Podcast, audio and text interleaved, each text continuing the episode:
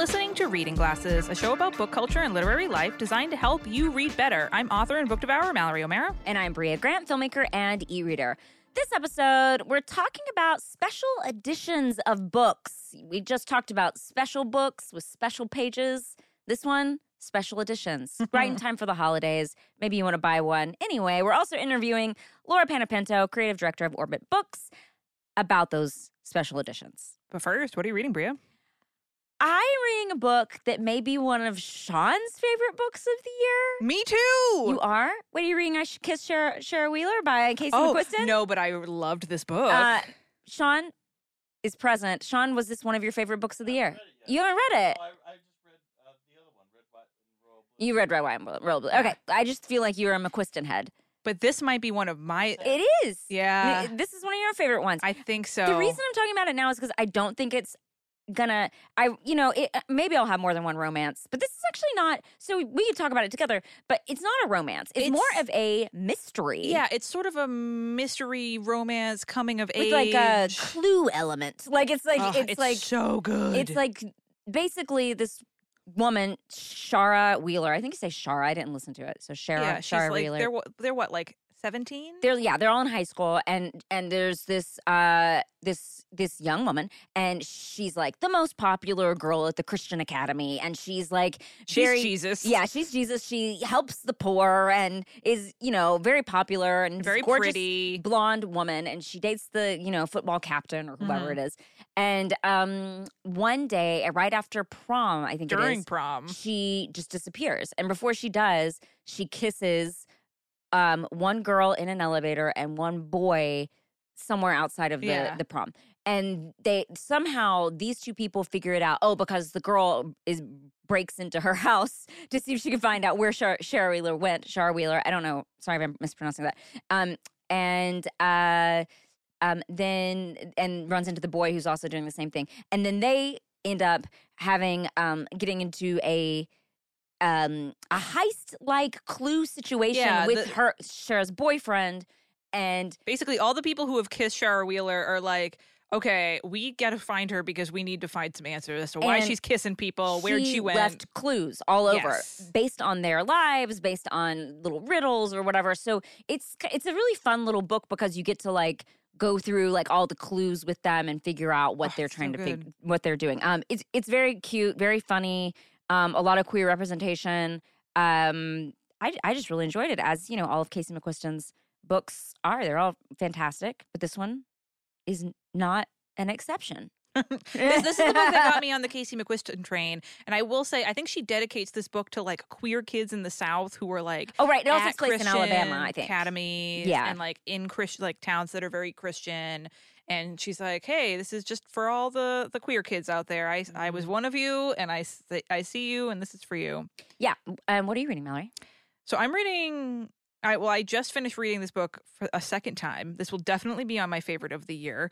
Um, it is "Did You Hear Mammy Died" by Seamas O'Reilly, and I one of those books where I got the audiobook from the library, listened to it, loved it so much, I ordered the print book, and then I, upon thinking about it further, I got it from the library again because for some reason there was no way and I made my boyfriend Jeremy listen to it with me on a long drive we had recently. It is so funny. And you Oh. wouldn't believe because the title is very sad and the, the subject of the book is very sad, but it is so funny and so fucking beautiful. It is about this um this, this sort of the memoir of this man and when he was five years old, his mother died, leaving behind him and his ten siblings Oh my god. in Northern Ireland, and so his father like had to raise this raise these eleven kids. Um, you know, and it takes place during the '90s, so it's when you know there, were the, as they call them, the troubles were happening. So it's sort of it's also it's all about you know how um, you know the this time in Northern Ireland affected people with all the violence and the bombings, but at the same time, it's just like really funny stories of like them growing up and dealing with their mother being gone and his dad trying to cart these 11 children Oh around God. Ireland. It's in the he reads it, the author, and it is it it's like laugh out loud funny. And every it is a chapter. memoir? Yeah. Oh. It's so beautiful and it's wicked short. I think the audiobook is only like five hours long. Oh cool. So it is it's so brilliant and so wonderful. It's definitely my favorite memoir of the year. Definitely my favorite audiobook so far. But I, we also we only, we got a couple of weeks left. So there might be some surprises. We'll Brea see. and I We'll are see. officially in the oh, oh my god, if this isn't my favorite, I'm going to stop reading it. So something might unseat it. Yeah, but we'll so see. far. We will see. Um, so that's uh, Did You Hear Mammy Died by Seamas O'Reilly is what I'm reading. And I'm re I just read I Kissed Shara Wheeler by Casey McQuiston. So we want to take a moment to share some listener feedback. Chelsea wrote in to say, I just wanted to write in and tell you how much I appreciate that you talk so much about reading without bringing up stats and how many books anyone is reading. I know it sounds silly, but I find including numbers invites comparison no matter how many disclaimers someone can add. I know in my head that it doesn't matter, but my heart doesn't understand that, especially when it is presented as, ooh, I had a bad reading month. I only read 10 books. I typically read three or four books a month, which is a lot. Sure. Uh, so then I spend the rest of the content justifying why I'm not reading as much and that it, it is okay not to read as much. This this mixed with constant messaging that more is better and videos and articles giving tips to read faster, read more, can feel like you aren't doing enough. The start of this year, I actually decided I wanted to aim to read 40 or fewer books, in hmm. large part because I was reading when I want to be doing my other hobbies that are d- differently fulfilling. Oh. That's a ah. cool reading goal to try to read Read fewer books than last year. only a certain amount. because you're to focus more on probably the ones you are reading instead of flying through them because we've talked about how when you fly through a book you don't retain as much of it Mhm. and also to do your other hobbies which are important we appreciate a well-rounded reader slash Mhm. anything else and if you're only reading a certain amount of books per year, you're not going to finish reading a crappy one because you're like, well, Yeah, I only got 40 books. This one's not doing oh it that's a really good point that's a really good point This is a really cool goal.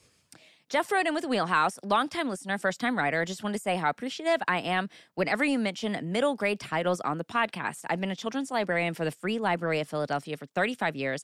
And as the closing chapter to a fascinating career, I am currently middle grades book selector for the library system. What a job. That's so cool. Middle grade books are a special and wonderful kind of reading experience. Kudos to you for including them. Much appreciated. I wouldn't be a librarian if I didn't offer a suggestion or two. Have you read A Wish in the Dark by Christina Soontornvat or The Ogress and the Orphans by Kelly Barnhill? You've read the second one, right? That is on my TBR. Oh, it is? Uh, Okay. I feel like- um, but I haven't read it yet. And what about the first one? Have you read that? No, I've never even heard of it. Oh, okay. I'm- wow. I, am going to be looking it up. I'm very excited. You're Yeah. adding ones to you got Mallory to add books to Oh, her yeah. TBR. That's oh, yeah. very Well, exciting. You know, I love a middle grade book. yeah. Uh, Just Wheelhouse says it's cozy sci fi in the style of Becky Chambers or Alan Dean Foster, speculative fiction such as Octavia Butler's and Sam Delany's, uh, military history, and novellas set in faraway lands and distant times, nonfiction for the general reader. This, these are great. I like novellas set in faraway lands. Yeah, that's me too. I hear I hear that. So you can email us at readingglassespodcast at gmail.com if you want a list of all the books we talk about on the show delivered to your inbox every month. You can sign up for our newsletter. There's a link in the show notes. Uh, quick bookmark. We want to remind people that the Maximum Fun member holiday party Zoom is happening this month. It is happening December 11th. If you are not in the Slack uh, and you want to attend, just email us at readingglassespodcast at gmail.com. Let us know that you're a member and we will send you the Zoom link. For the wonderful Slack folks, I will be posting it in the Zoom. So it's going to start at noon Pacific time. We were starting it wicked early so we could try to get as many different time zones as possible. And the thing that we were most excited about with this holiday party is this is going to be our first Maximum Fun member Zoom where we're having breakout rooms. Brea and I have already chosen the topics for all of the rooms. Uh, we're going. The main room is going to be best books of the year, and then all the different zooms are going to be different wheelhouse items and genres. So if you can break out into them and talk to other glassers about your favorite books in that genre or that have that wheelhouse. We're really excited about it and it's going to be super fun. So again, that's December 11th at noon. If you want the Zoom, you have to email us or just check in the Slack because that's also where we're going to be posting it. Uh, if you want to wear your Santa hat, you want to bring some champagne, whatever you do for the holiday, uh, you can you can uh, bring it into the Zoom. We're very excited. Cookies. You can do holiday cookies. Oh yeah, are, do you bake holiday cookies? I mean, I bake cookies. You just and bake- it is a holiday. Therefore, they are holiday cookies. you go. All cookies are welcome. Um, so before we talk about special editions of books, we're going to take a quick break.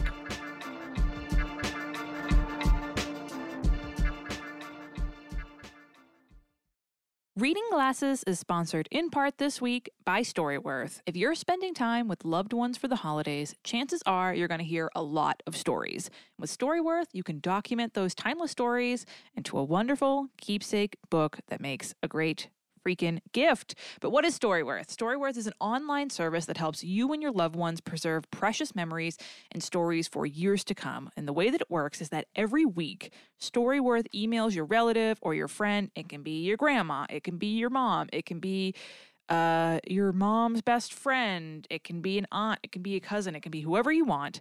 And so they get this question every week. This is a thought provoking question that you get to choose from Storyworth's vast pool of possible options. You can even make up your own if you want, and each unique prompt asks questions that you've never thought to ask. Because most of the time, even when you're sitting around for the holidays, you are not asking people big questions like, What's the bravest thing you've ever done in your life? Or if you could see into the future, what would you want to find out? Normally, you're asking how the Christmas cookies came out or what everyone's up to. You're not really delving deep into things, but these actually might be things you really want to know.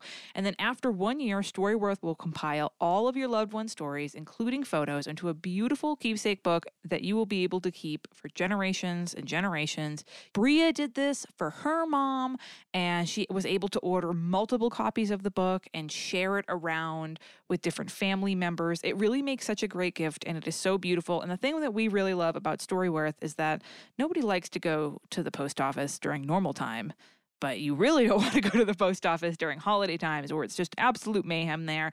And the thing about Storyworth is that all you have to do is go online. It gets emailed to your loved one, and you don't have to wrap anything. You don't have to pack anything. You don't have to mail anything. And it's something that you can get last minute, which is really, really handy. It's so thoughtful, and it's definitely something that they don't already have. So you can help your family share their story this holiday season with Storyworth. All you have to do is go to storyworth.com slash glasses today to, and save $10 on your first purchase. That's S-T-O-R-Y-W-O-R-T-H dot com slash glasses to save $10 on your first purchase. So that's storyworth.com slash glasses. Glasses.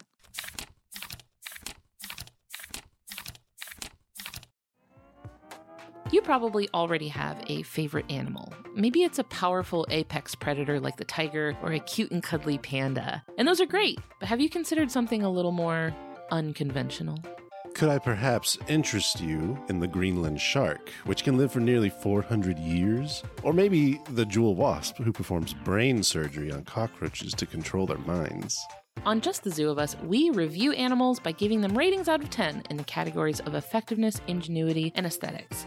Listen with friends and family of all ages to find your new favorite animal with Just the Zoo of Us on MaximumFun.org or wherever you get podcasts.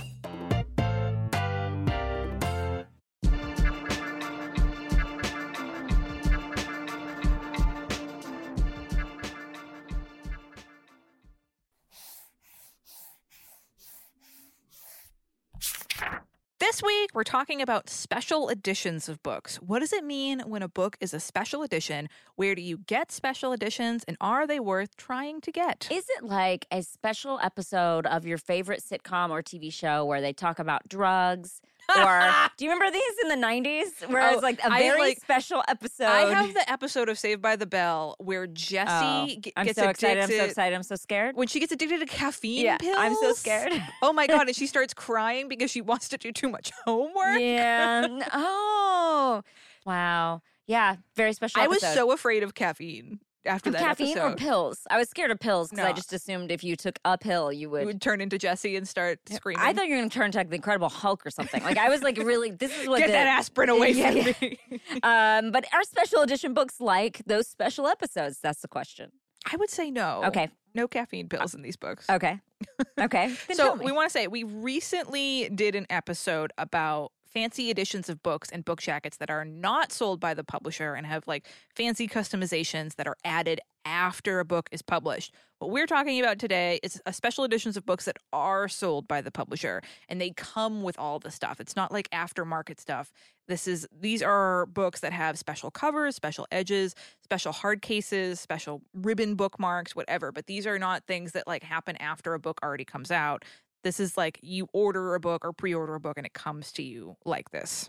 yeah. And so first, we're going to differentiate between the different types of special editions. Yes. Some are are store specific, right? Mhm. So um, when I was looking at books for this, um, uh, Barnes and Noble came Barnes up a lot because they Noble's a have a lot one. of special edition books, and you can only get that book by pre-ordering it that that very special edition by pre-ordering through Barnes and Noble.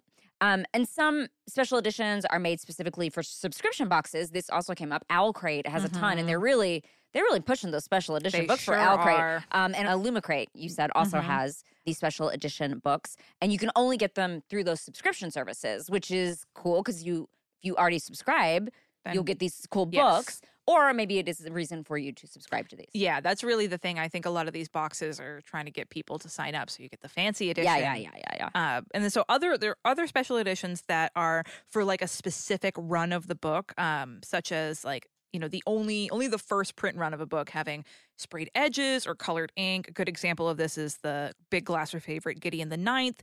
The first print run had black sprayed edges, but it was like only the first The only only really the first printing of it Hmm. had it. And so finally, there are also there are publishers who only publish special editions of books, and you can only get them through those publishers. Right, right. Um, and even with books made by a publisher who does only special editions, print runs of these books are are limited also. Yes. So a lot. The reason they're special is because there's not that many Limited. of them. they're limited. Almost every special edition is an incentive to buy it. So it's usually you need to pre-order it, but Yeah. this is the reason you buy is because you get the special edition. And with subscription boxes, like Mallory said, the companies are trying to entice you to buy these boxes. yes. Um, and with store special editions, same thing. This is all a reason trying to get you to buy these books, basically. Yes. So, Brea, are these an incentive to you? Do you ever buy special editions? Are you like, ooh, got to get this box, got to pre order it through this store? No, I mean, as an e-reader, no. Like, because I don't like, even. I I'm don't like, care. does it have something special when it shows up on my? If it was a, a special edition, like on a Kindle or on an e-reader, that would be interesting. Like, it had some sort of I extra content. I wonder if there was like, it was like pre order the ebook version and you get like some media to it. Like, you get a little like Well, special. That's what I I, was don't gonna say because, like, I was looking up special editions just for this episode, and uh, like, the Hate You Give has a gold shiny cover, and I was like, oh, that's cool. And then there's also.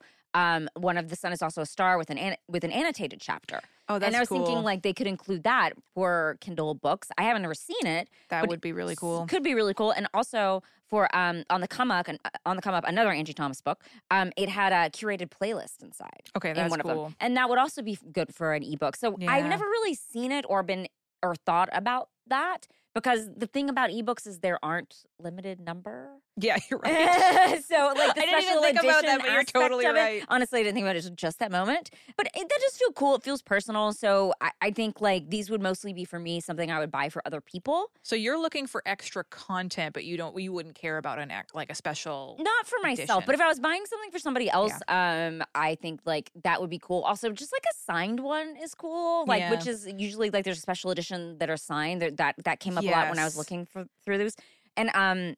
And ones with like cool covers, like they, those could be good gifts for other people or for me. Like if someone knows I love a book and they buy me one with like this cool special edition cover, I think that would be interesting.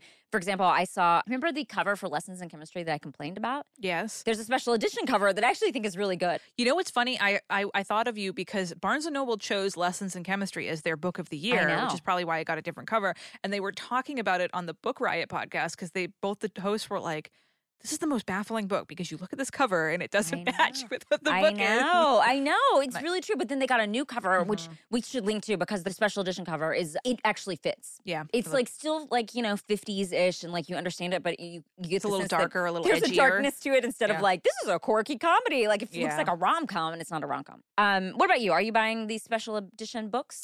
I will sometimes. Uh, I don't have any subscriptions to these book boxes because I already have too many subscriptions in Mhm. my life. And I will say off the bat, Really? we What are you subscribing to?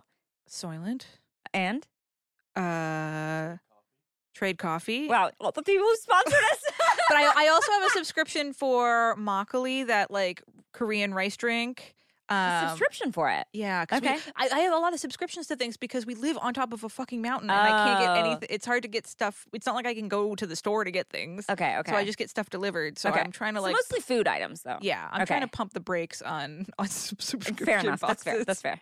Um, but I have to admit, I get swayed by these, but it's usually for a book I'm already going to pre-order. Yeah. Uh, like I made sure to pre-order um, Paul Tremblay's The Pallbearers Club because the first printing um, had the annotations in red ink, which I really wanted and thought was really cool. Yeah, that's But I was already going to get that book. Um, and I think I will say I don't usually pre-order things through Barnes and Noble, and that's part of it. Uh, so I miss out on those. And special editions of covers don't won't normally get What about for a book like you love? Like, what if it was, you know, some book that you've read a million times and you saw a cool cover? But then I already have the book, and I would. read. a lot of this stuff comes down to I'd rather use this money to buy more books that I don't already have. I think for me, because I am an e-reader, it would entice me a little bit more because I don't own the book. Like, I mean, I own the book, but I probably don't either. One, I got it from the library, or it's you don't know I own it. So, I, if there's a book I loved and there's a cool cover, I am enticed. I don't often buy it, but I do think You are it. you are tempted. I'm tempted. I'm tempted by the fruit of the cover.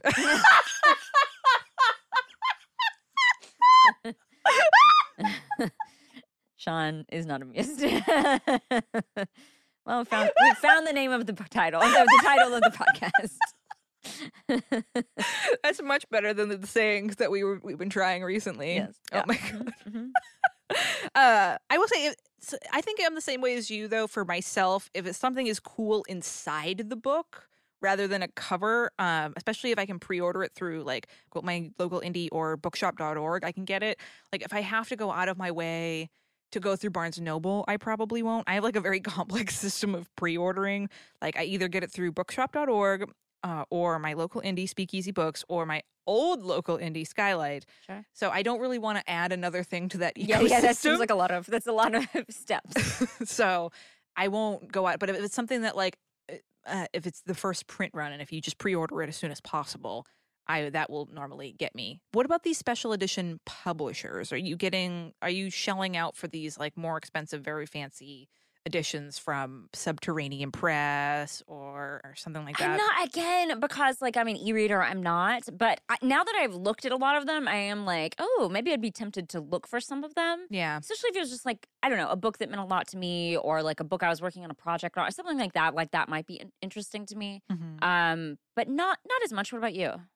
Uh, sometimes I, I agree they are really good gift books. I will very rarely buy them for myself because they are wicked fucking expensive. Yeah, Uh, I'd and again, I'd rather just buy more books. But for somebody else, uh, and as like as someone who's gotten them as gifts, um, my boyfriend Jeremy got me the who's here in this room actually, uh, got me the Folio Society edition of the His Dark Materials trilogy for Christmas a few years ago, and I fucking treasure that. It's yeah. I think they are good gifts because even if somebody owns the book already, it's a good. It's it, it does. It's not weird to have like the special edition and the original. I love it, especially because the original books I've had them since I was like ten. Oh yeah. So I don't like reading them because I'm The afraid that they're going to just like disintegrate. skin at this point. They're oh, just oh like yeah. crumbling in your hands. oh yeah. It's No, I mean, I think, look, a book is always, a book is a good gift, but it's, especially if you don't know if the person owns it, like this is a good way to give it Yeah. to somebody. And you know what they say? Never look a gift, Gift book, in the mouth. a gift book in the book, but the book butt. exactly. That is what they say. Yeah. That's what they say. I, I hear it all the time. Mhm. Uh, so you can send your thoughts to readingglassespodcast at gmail.com. Before we talk to Lauren Panepinto, my best friend and creative director of Orbit Books about special editions, because she does many of them, uh, we're going to take a quick break.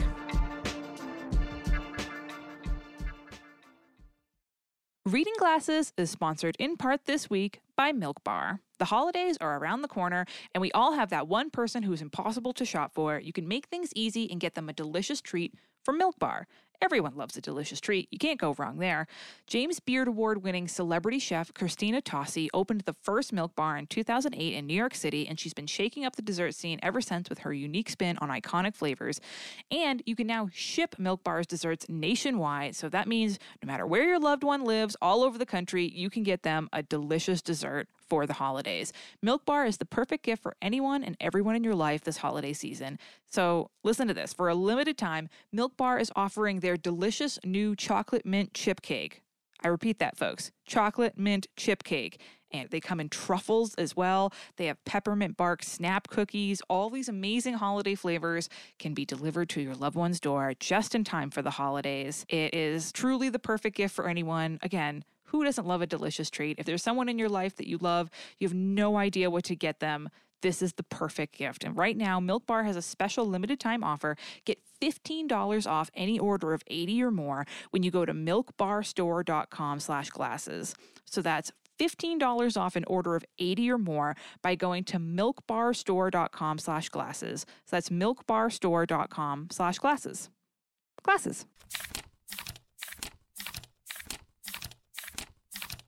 Hello, I'm a stuffy dowager countess. Travis? I'm judging everybody's manners. Oh no. Schmanners isn't judgy. It's about teaching you to be your best self and be a little more confident when you enter social situations that you don't understand, and maybe also teach you a little bit about history you didn't know, or give you interesting things to talk about at parties, Yeah, like the secret life of Emily Post. or like why wristwatches are the way that they are. We can talk about table manners from the Victorian era. Sure, or what it's like to attend a Regency ball. Yeah. Uh, you can find all that and more if you listen to Schmanners on Maximum Fun or wherever your podcasts come from, I guess. Manners, schmanners.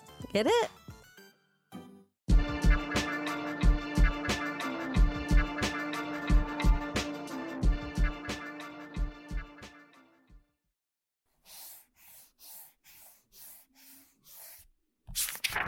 So here we are with Lauren Panepinto, creative director of Orbit Books, my best friend, dear friend of the show. Lauren, thank you for joining us, as always. An unofficial snuffleupagus of reading glasses.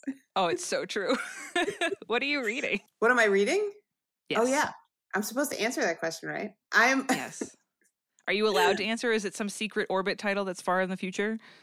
Um, there are a few of those because we read those so so far in advance. Um, I did just really enjoy reading The Faithless, um, which is the C.L. Clark uh, book two after The Unbroken. Um, the cover With just very sexy cover.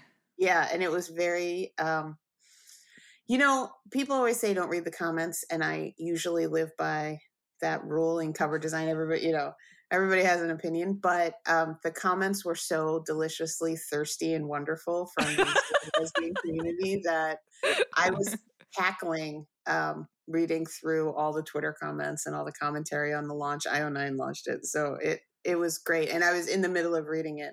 And you know, there are I read a lot of Orbit books, obviously, and it's it's funny because you know I have a creative director hat that I read books and I'm paying attention because I'm working on the Mhm. covers or thinking about working on them. But when I when I go back and read books that the covers are already done and I don't have to read, that's when you know I'm like really invested as a fan. I'm like, I need to know what happens. so I've been reading The Faithless, and I I can say that um, anybody who's hotly anticipating it, it is well worth it. If I recall, the the the brief for this cover was big sword lesbian energy. Yeah, yeah, no, definitely. Um, and it, the- and you got and you nailed it. yeah, not to not to derail the topic of this talk, but the the hashtag Sapphic trifecta of um, Tasha Suri, C.L. Clark, and Shelley Parker Chan um, books happened accidentally, and it just so happened like uh, two of the three books are mine, and both of the covers just ended up being like a golden saffron color. But now knowing that we we wanted to keep the sapphic trifecta together, at least my two thirds, my two book, my two covers came out first, and uh, people were like, "Well, you know, they have to be the same color tone," and I was like, "Yes, they will be green, of course." Well, it looks really good. We'll put post a link in the show notes so people can see the the cover. It is magnificent. Yeah, it's it Um, was it's very exciting to get those kinds of books right. Um, anyway, so in those in this it. one case, I enjoy reading the comments.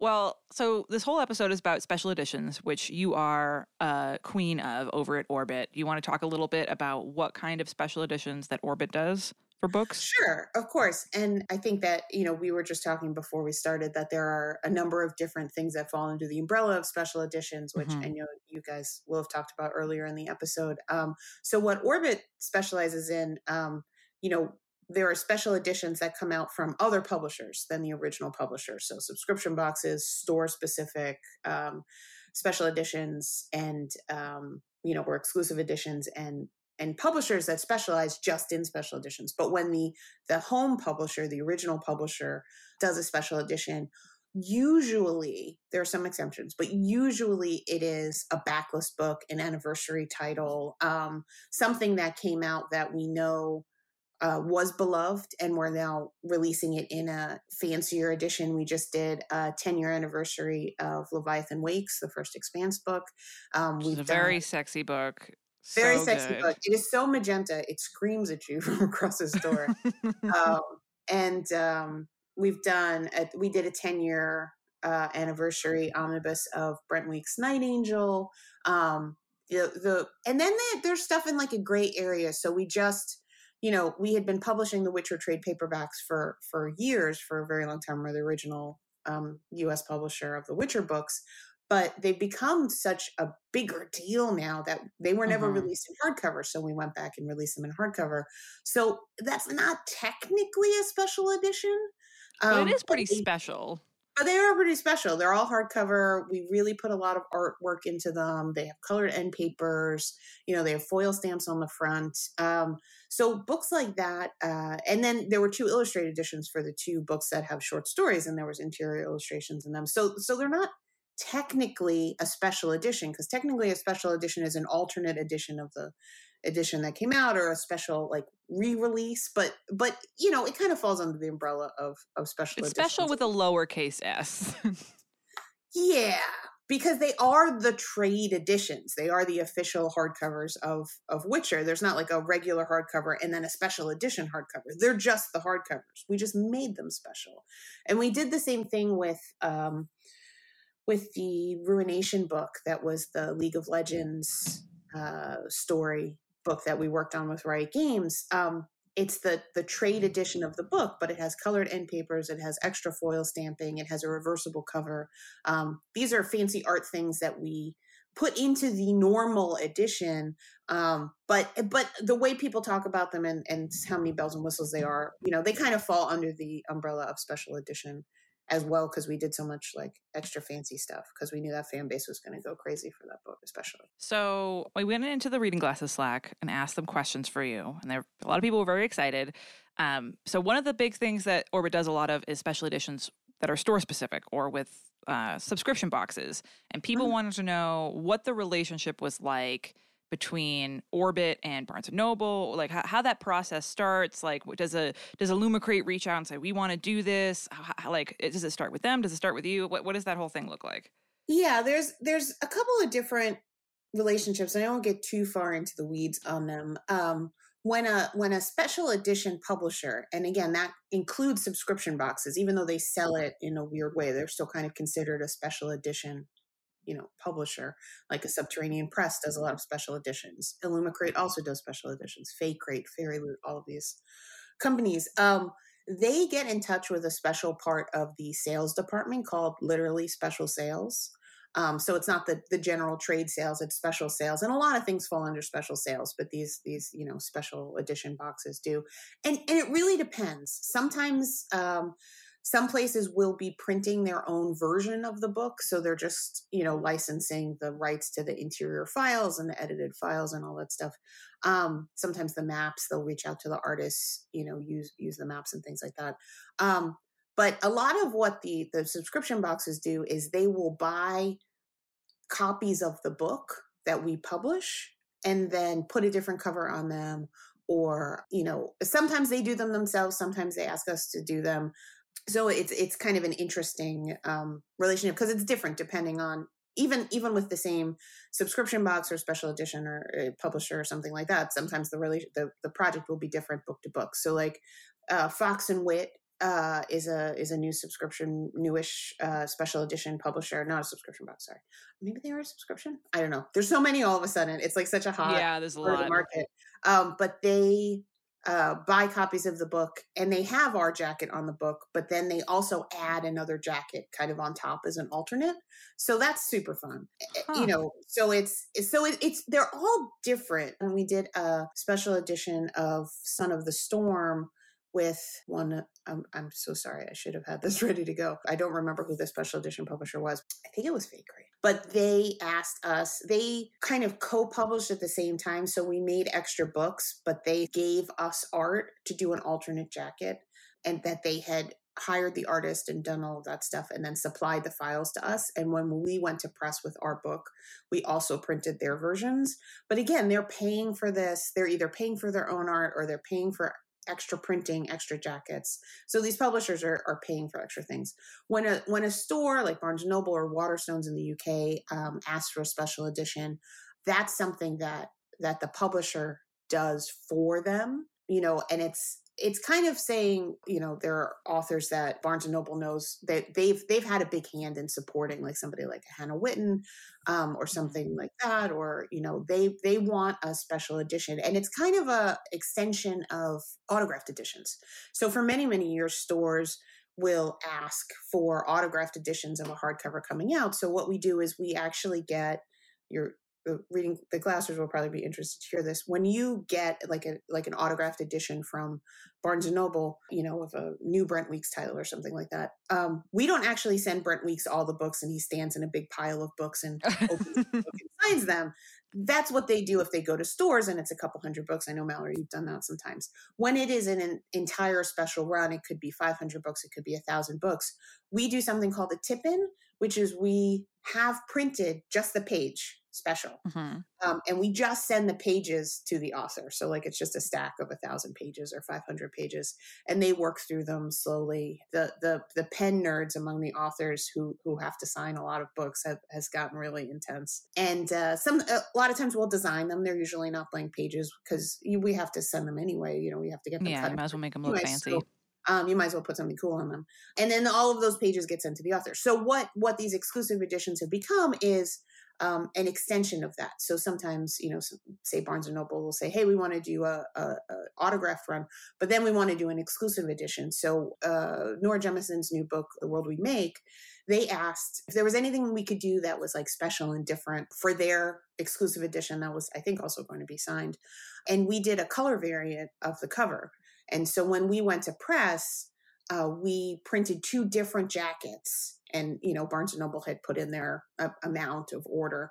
And what that really does, it's a it's kind of a symbiotic relationship. The publisher is paying for it for the printing and the effects, and we're sending these books to the store. Um, so there is some cost involved that the, the publisher is is taking on, but um, it really drives pre-sales. It's really good for Barnes and Noble and like pre-sales, as you've talked before on the show many times. Pre-sale, like pre-ordering a book, is really the best way to support an author you love because they all go into that week one sales. They all go into the bestseller calculations, things like that. Um, when Barnes and Noble does an exclusive, they know that um, or Waterstones, whatever, they know that fans want that edition of the book, and you can only get that edition of the book if you pre-order. So it's almost like guaranteed pre-orders. It's it's helping pre-order the book, and that's very very helpful for the author. It's very helpful for the store. It's very helpful for everyone. So that has has been on the rise. Waterstones in the UK really pushed forward that trend first, and then, um, as some people know, if they're really into book publishing knowledge, the CEO of Waterstones has come over and become the CEO of Barnes and Noble. So a lot of these special editions have, Yeah. have up over the last year. Really, the last and they're usually like the same design, right? It's like a color variant, or like I'm thinking of Yeah. new Hannah Whitten. It's like the same the fo- the like the new Hannah Whitten, which is called the Foxglove King, which comes out in the spring sometime.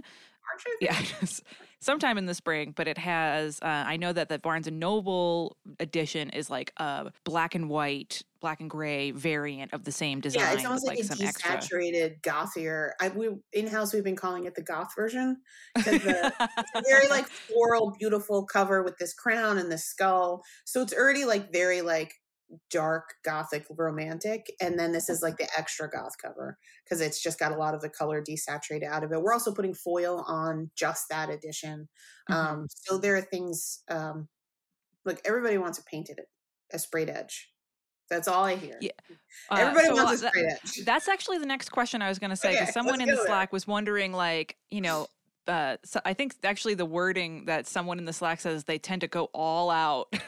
um, so.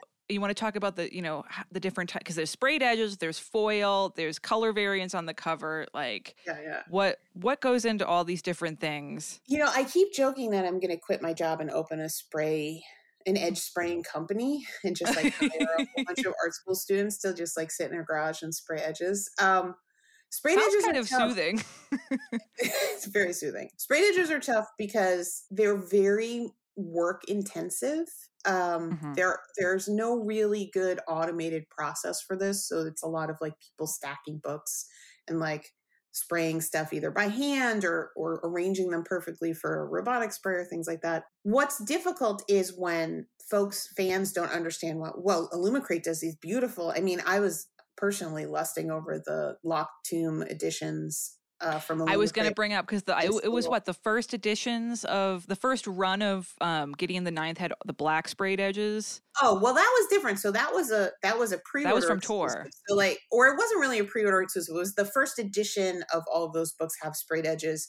But then when it goes into reprints, it sells out. So you you really should pre-order it to make sure that you get it. Um, but Illumicrate did an addition that the sprayed edges are like bones. They're like this Oh, awesome like sexy. floating bone pattern on the sprayed edge and they're gorgeous but you've got to realize that um, because these are so work intensive that doing a run of 500 or 1000 books is totally doable but when your print run like the actual print run of the book is 30000 50000 books that's a Too lot many of edges to spray. to spray. A lot of books. So we we usually it's either so cost prohibitive that we can't do it or you know for the whole for the normal run of a book and we do it sometimes but it's it's really really it's it is the most expensive special effect um and then also it's just the capacity there's only so many edge sprayers and the the stencil technology is not everywhere so a lot of the stenciled books you see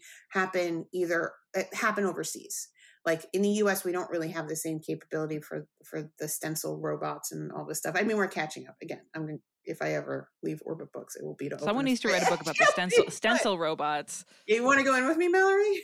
Yeah, I We'll mean, yeah, I'm robot. in. I am absolutely in. Um and I, and you know the capabilities of this are getting better but you'll see smaller runs be a store exclusive because you know we can't spray you know 50k copies you know of a book but we could do the 5000 for the exclu or the 2000 or whatever for the Mhm. exclusive edition for a store so uh, so that's why you know all, you know people and i understand fans look hey i'm a fan too i love these i love sprayed edges but um when fans complain like why can't we have sprayed edges because it would eat up all the profits for the book and the author would make no money in the publisher But so the money. the variant covers and the the foil and stuff that is still pricey, but it's not as hard to do because it's something that can be done by yeah there's there's been times that we've looked into sprayed edges and it's not the money it's literally the the people that's the people that spray edges the secret conglomerate The secret sprayers. the little spray elves. no. they're just like no we can't do it it would ju- we wouldn't be able we literally don't have we can't do it before that book comes out on that many books like we Mhm. just literally can't so um so folks if anybody has has some money lying around open an edge spraying company in the us you'll do just great and but so foil, also I mean, the the dance of of special effects, and you know, I don't want to get into to finance weeds here, but you've got to always remember that every book has its own budget. It's not like the art department has you know a hundred thousand dollars to spend on effects every year. It's literally each book has Book its own book. budget. And you know, as you've spoken before, like everything comes out of that book's budget. The advance, the salaries of the people that work on that book, you know, in Mhm. some kind of crazy formula.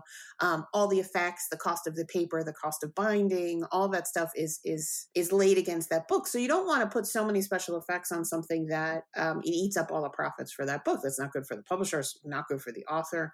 Um, but uh, you want to do things that are cool and different and and that's why you see so many more special effects on a special edition. It's not that um, it's not just that we want these editions to be special it's that we know there's a built-in audience for these things. You know we knew there were a bajillion expanse fans that would be interested potentially in Mhm. getting a special edition anniversary copy of leviathan wakes. When the original leviathan wakes came out that was a brand new book by a brand new like an unknown author pseudonym but you know unknown at the time you wouldn't have wanted to weigh down that book with all these special effects and budgets you know so it really it you know there's a there's a built-in audience for these things and that's why you know like penguin can get away with reissuing like cloth-bound classics and all these beautiful editions and foils and all those things year after year after year in different editions because you know if your favorite book is wuthering heights you may you might have 10 different copies of it and that's fine Mhm. you know but for a new author that that is just trying to establish themselves or you know a brand new book and you don't know how that's going to do you don't want to weigh that down because you don't have the guaranteed audience. So that's why you see all these special editions for anniversaries for big series things like that um, because you know the fan base is is already there. You know you're not trying to establish the fan base. There's enough of a fan base there to support it already. And that's why it seems like a lot of it is a lot of the other special editions are retail driven because if Barnes and Noble's like, we're going to buy however many thousands copies of this book, you feel more comfortable doing something fancy because you know that Barnes and Noble's like, we're going to sell the crap out of this and we're going to buy a ton of it. Yeah, yeah, and I mean, in an author, it's it's oftentimes an author that uh, a retail store has has been a, a great partner in launching that author. Like Barnes and Mhm. Noble was was an amazing partner in um, launching Hannah Whitten's career uh, with her first book. So you know they have a special relationship with Hannah, and we want to keep that going and and and kind of honor that, you know, in a way. So that's, Hannah Whitten that's- definitely that's deserves how the fancy choices, covers. Like who gets what gets picked. Also, we know like Hannah Whitten's fans are are rabid for a new series from her, and there's going to be a lot of tension around the Foxglove King and stuff like that. So we're excited. I'm very. It is my. I've been trying to hold off on reading any uh, 2023 arcs until I'm done with my big 2022 finish. But Right. Foxglove King is like near the top of my I excited read to it. read. It's good. It's worth it. It's worth it. I'm so Savor it. pumped. You're gonna tear through it. So you know. Oh, I can't wait. Uh, well, speaking of authors, that was another uh, question people had was so this is these are not like it's not an author going, oh, I want this color and I want that color. This is this is the art department driving this ship. it's a combination of of a lot of times stores or special publishers these these uh, special sales will come to us and say you know um so and so wants this so and so wants that effect maybe foil like it was barnes and noble's idea to do the uh, less saturated the the bigger better gother version of foxglove king 'cause Bigger, had that in Can I? Oh, I need that as a shirt. bigger, better Gother version. Um, but uh, it that was their idea. They said, actually, can we desaturate this? You know, we think it'll be cool. So so there's a give and take relationship in in some of these cases. Um, but a lot of times it's you know they'll come with a list of asks or can we can we try this or can we try that and it's a balance again of of you know how much these effects cost what's available.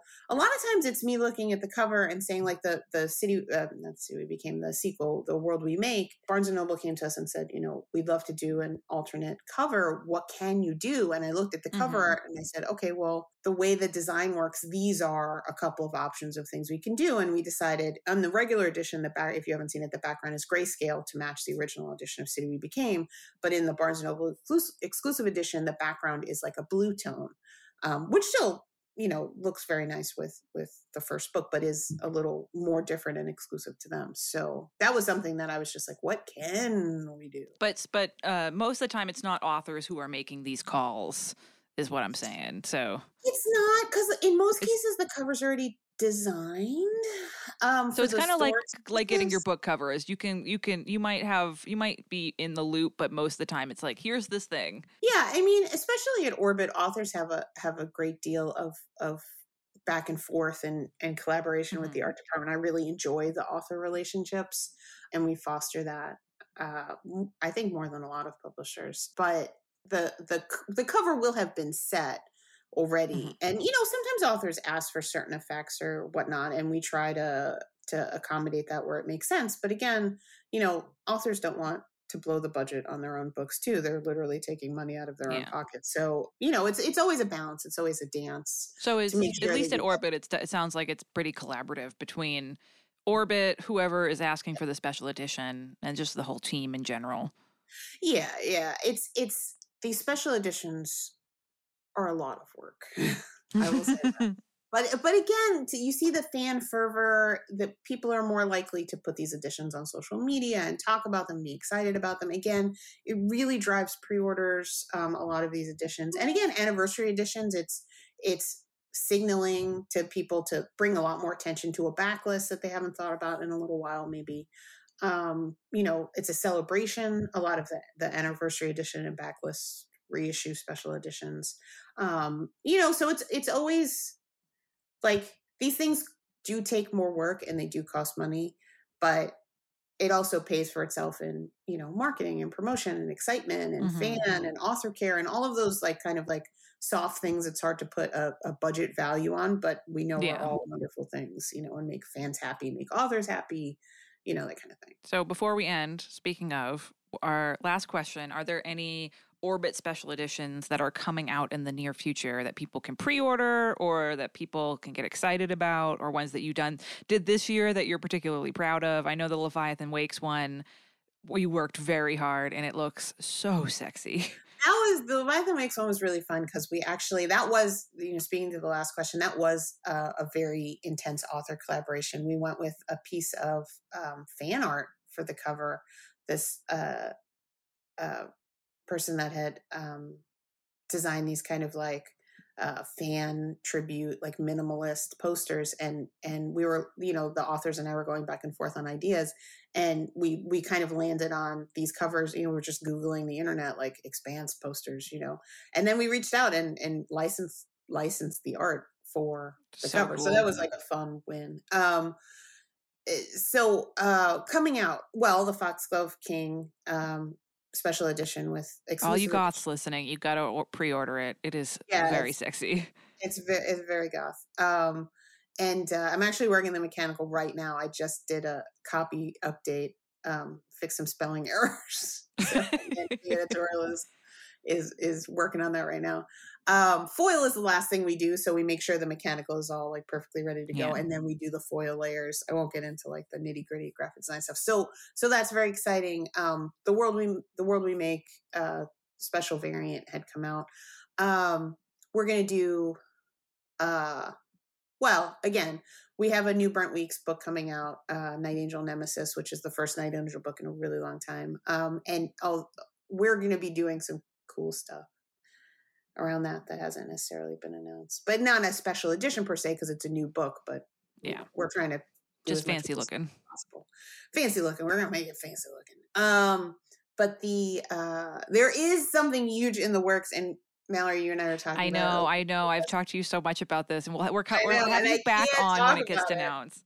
it's I'm killing me excited but about it, though. but when i can talk about it maybe i'll come back and talk about it but you will absolutely come back. i'm actually spoiler i'm in the reading glasses slack so if if you are a glasser and you're in that slack and you and you have questions i can talk about stuff in there that i can't announce in a you know a national podcast international podcast. One of the many perks of being in the reading glasses Slack is getting to ask questions. i have my own book cover channel it's great mallory made me a book cover channel it's really fun. Um, well, Lauren, thank you as always for coming on and sharing your I'm- your I'm your always, art wisdom. I'm always it's always a pleasure to come on um and and um be the be a friend of the show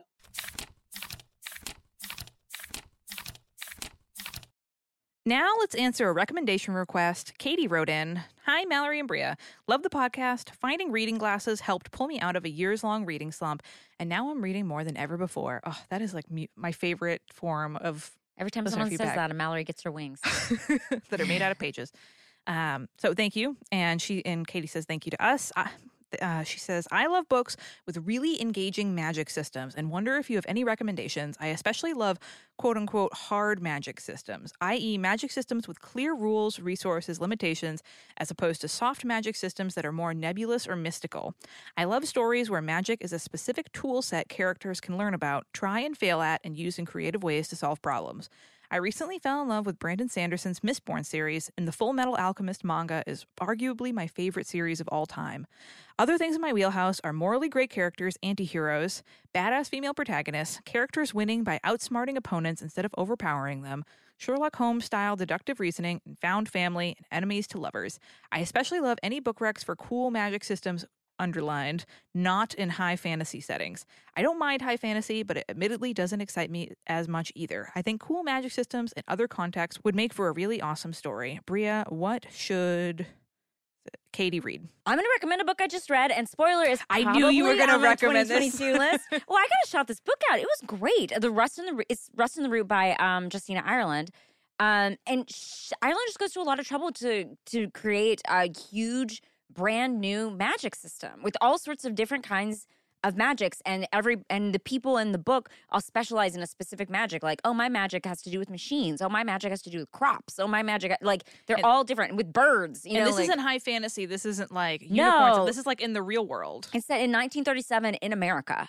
And like like what uh, Justina Ireland did with Dread Nation, she took a time like that was about oh like slavery was sort of like interrupted by this zombie apocalypse. Well, this is sort of like the um uh like crops failing and all this stuff interrupts it interrupts and um the uh African American citizens in the United States have to like come to the help of these white people who had kind of screwed up their magic systems basically. So it's not high fantasy. It's America in 1937. Um and uh I I just really liked this book. Also, I got to just plug Broken Earth trilogy. I mean, I feel like that um Katie has probably read this because it is such a great magic system. And it's a literally hard magic system. literally it's about hard because it's like rock based and everything. the hardest magic system you could ever get. it's about Earth and Earth's Earth's elements, and there's three in the series. It's N.K. Jemisin. I it's my favorite N.K. Jemisin. I think it's so good. So if you're interested in like unique magic systems, I think that's a great one. Uh, what do you, what about you? What, what do you have for Katie? I'm gonna whip out a recent favorite, and I will say I think this is gonna have to be the last time I recommend this. You love recommending. You know what? Yeah, okay. I'll, I'll say this. we might one. have to retire this yeah, one. it's such a good one though. Uh, it's the Library of the Dead by T.L. Huchu, um, who we had we had on the show, It's and good for detective. That's a good one. it hits almost everything. We got cool magic system and not a high fantasy setting. We have badass female protagonist that's a little bit morally gray. Uh, we have characters who are outsmarting instead of overpowering, and we have deductive reasoning. So I just fucking love these books so much. It's so basically it's about a world that's sort that's it's sort of like our own, but it's in the future when society is like really starting to crumble uh, under the weight of capitalism and climate change. I wouldn't call it dystopian, but it's like you would uh, what would we say? What like a hundred years in the future or so? yeah, like near future sci-fi. Yeah, but it's more near future. It's almost near future fantasy, if that makes yeah, sense. and it's also like not that near future. It's Oh. like not. It's not twenty years. It's like a yeah. It's like a little while. yeah, things are really crum. They they're talking about e- events that happen nowadays is like things that happened a while Uh-huh, ago, uh-huh, and uh-huh. now like you know people are really living on the fringes of society. You know things are are really crumbling, and the main character is a ghost talker, which means that she makes money by delivering messages from the dead. She's very poor and she barely makes ends meet, and ends up getting embroiled in the supernatural mystery because she takes a a delivery job that she really shouldn't. And there's a whole system of magic in this world. And it's very cool and it's very set rules. And like there's in the second book, uh, there's like a boarding school where like rich kids can go learn it. And it's um it's not it's not nebul- nebulous. There are definitely like things that she can and cannot do. But it hits so many things. The this is definitely a great while it's a great setting book, it's also a great character book because the main character, Ropa, she's just like this is the first book I had read in so long where I was like, I will watch or I will read this character do anything. I am Mhm. on her team, whatever adventure she wants to go on, I will read it. It's just super fun. Um, so that's The Library of the Dead by T.L. Huchu. Mine is Rust in the Root by Justina Ireland. If you want us to answer your recommendation request or solve your reader problem, you can send it to readingglassespodcast at gmail.com. As always, we want to thank the wonderful mods who run our Facebook group and Chrissy and Rachel who moderate our Goodreads page. Remember, folks, if you want that, my other car is a TBR list sticker created by our very own Sean. I we I it still makes me laugh. Mine is in the mail and is almost arriving at my house. I am not allowed to put it on our car, but I will be putting it on something else. Um, Jeremy is Jer- we're no we're no bumper sticker household, No bumper stickers. but I'll be putting on other other things, and Okay. it comes in multiple Okay. multiple colors. It of course, if you were reading it and you're like, this doesn't make any sense. No, it doesn't make sense, but it's very funny. Yeah, it's funny. And there's other things on our at our store. There's sweatshirts, there's stickers, there's totes, there's mugs. Great gifts for the glassers in your life if you're looking for those. So again, the link in the show notes for that. And if you like the show and want to do something for us for free, maybe get us an early holiday present. You're like, wow, Mallory and Brie have been there for me all year. what can I put in their stockings? A five star review on the podcast listening app of your choice. That would, we've been very good this year and we would really love that. It really honestly makes a huge difference for us. It helps us get more listeners and helps us get more advertisers so we can feed our hungry cats. You can email us at readingglassespodcast at gmail.com. Find us on Twitter at Reading G Podcast, on Instagram at Reading Glasses Podcast. Thanks for listening and thanks, Thanks for reading. reading.